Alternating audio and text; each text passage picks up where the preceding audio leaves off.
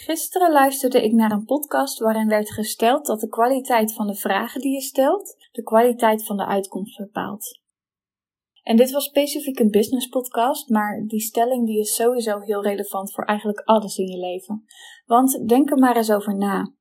Stel je jezelf vaak de vraag: waarom overkomt mij dit altijd? Of stel je jezelf de vraag: wat kan ik doen om hiermee te dealen? Merk je het verschil? En de vraag waarom overkomt mij dit altijd, zet je eigenlijk meteen machteloos. Je gaat nooit een antwoord vinden op die waarom-vraag en tegelijk zet je jezelf in een positie die wel weerstand en niet zulke fijne emoties oproept. En tegelijk beperk je jezelf in keuzemogelijkheden. En als je reageert op een hele vervelende situatie met wat kan ik doen om hiermee te dealen, geef je jezelf de ruimte om wel emotie te mogen voelen, want dat mag zeker. En ook schep je de mogelijkheid om te onderzoeken. Om verschillende perspectieven toe te gaan laten uh, die jou kunnen helpen om te kiezen hoe je reageert op de situatie. En daarmee bepaal je vervolgens zelf jouw uitkomst. En hiermee wil ik deze podcast ook graag laten gaan over de kracht van woorden. Misschien ken je het waterexperiment wel van Masaru Emoto.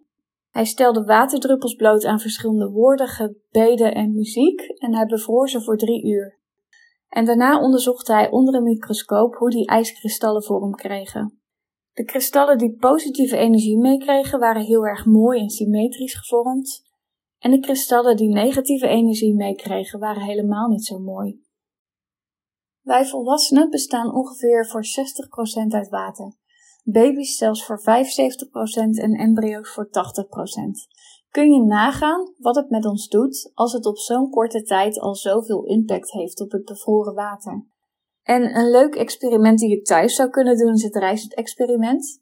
Je hebt daarvoor gekookte witte rijst nodig voor um, twee potjes ongeveer te kunnen vullen, waar je het in kunt doen en waar je een label op gaat plakken. En wat je doet is de rijst dus koken, afgieten en af laten koelen in de pan. En de helft van de reis doe je in het ene potje waarop je het etiket plakt met hele lieve woorden. Bijvoorbeeld rijst, je bent fantastisch, wat fijn dat je er bent, ik hou van je.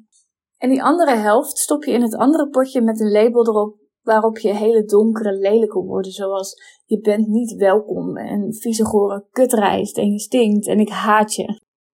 Dan zet je die potten naast elkaar op een lichte plaats, maar niet direct in het zonlicht.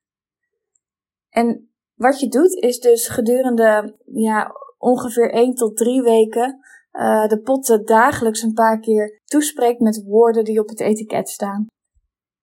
Neem die potten daarvoor even apart, zodat je de andere pot niet beïnvloedt. En probeer er ook echt energie aan mee te geven. Dus denk bijvoorbeeld bij die positieve pot aan iets heel liefdevols en bij die negatieve pot aan iets wat je echt haat. Na 1 tot 3 weken ga je dus als het goed is verschil merken. En de pot met um, positieve woorden ziet er nog redelijk mooi uit. En de pot met negatieve uh, woorden is helemaal bedorven. En als je het experiment compleet wil maken, zou je daarnaast ook nog een potje neutraal aan toe kunnen voegen, die je verder gewoon geen aandacht geeft en helemaal met rust laat.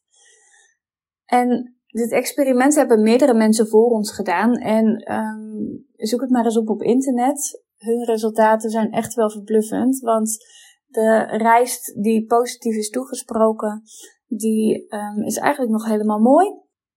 En de rijst die negatief is toegesproken, die is helemaal bedorven. Dus dat ligt er niet om. Heel bijzonder.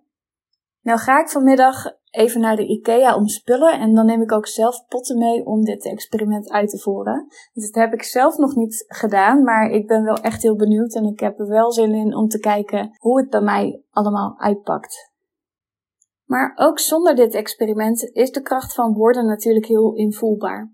De manier waarop en de intentie waarmee je woorden uitspreekt is eigenlijk direct van invloed op je eigen en andermans zintuigen.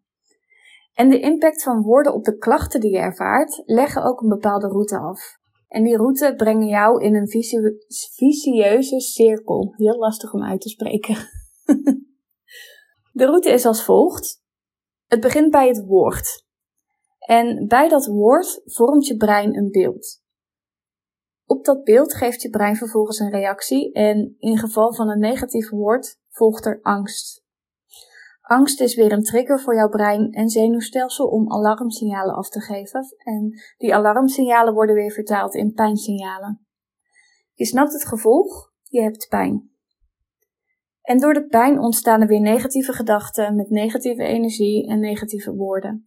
En zo is de cirkel rond.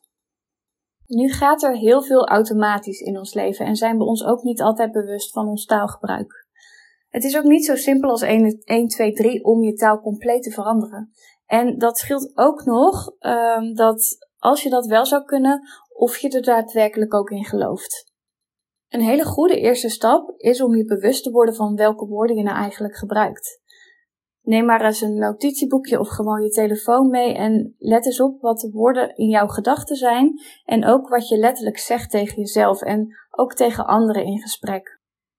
Sommige mensen vinden het fijn om zich vervolgens helemaal onder te dompelen in positieve affirmaties, maar ik weet dat dit eigenlijk niet werkt. En dat komt omdat het niet meteen geloofwaardig is. Het is wel een goed idee om negatieve woorden eerst neutraal te maken en daarmee ook te oefenen. En mocht het nou zo zijn dat je daadwerkelijk iets positiefs kan formuleren en het voelt ook goed, dan mag dat natuurlijk ook. Om je een paar voorbeelden te geven, uh, wat je bijvoorbeeld kunt maken van gadverdamme wat een pleuris weer, is bijvoorbeeld gewoon vaststellen van het feit dat het regent. Of ik ben niets waard, kan je vertalen naar ik vind mezelf niets waard. Ook dat is een observatie zonder dat je jezelf daarmee hoeft te gaan identificeren. En ik ben het waard is misschien nog iets te ver van je bed om ook echt te kunnen voelen, maar uiteindelijk wil je daar natuurlijk wel naartoe. En over je pijn zou je kunnen denken: oh shit, ik kan het niet aan, ik kom er nooit van af. Hier kan je van maken: ik voel dat er op dit moment pijn in mijn lichaam is. Merk je dat verschil al? Wat je naast deze oefeningen ook zou kunnen doen, is um, bewust eens een vriendelijke houding aannemen en experimenteren met het geven van meer complimenten aan mensen. Je zou ook bijvoorbeeld een playlist op kunnen zetten met hele uplifting muziek. Ik heb zelf ook zo'n playlist gemaakt en die zal ik wel delen in de uh, beschrijving. Um, want ook de woorden van muziek en de energie van muziek kan jou in een andere stemming zetten eigenlijk. En het kan het verschil maken tussen vastzitten in van alles en actie ondernemen. Dus dat zijn allemaal kleine nuances die je in je leven aan kan brengen zonder dat je zelf echt heel erg hard hoeft te werken. En ik zou zeggen, speel er vooral mee. Kijk wat bij jou past. En um, ik vind het ook heel leuk als je het me laat weten wat het voor jou betekent. En hiermee wil ik afsluiten. Dankjewel weer voor het luisteren en heel graag tot de volgende podcast.